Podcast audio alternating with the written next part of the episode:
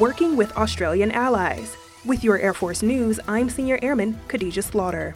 A B-2 Spirit bomber recently flew from Whiteman Air Force Base, Missouri to Royal Australian Air Force Base, Amberley for a training mission. The B-2 refueled from an Alaska Air National Guard KC-135 Stratotanker, then joined 8 Australian and U.S. fighter aircraft for training.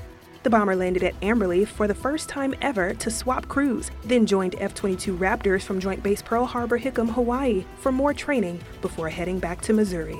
U.S. Navy Admiral John Aquilino, commander of U.S. Indo-Pacific Command, says advancing interoperability with allies like Australia is critical to maintaining a free and open Indo-Pacific region. While the B-2 crews trained in a combined air environment, several joint operations occurred on the ground with security forces, fuels, maintenance, and firefighter personnel. That's today's Air Force News.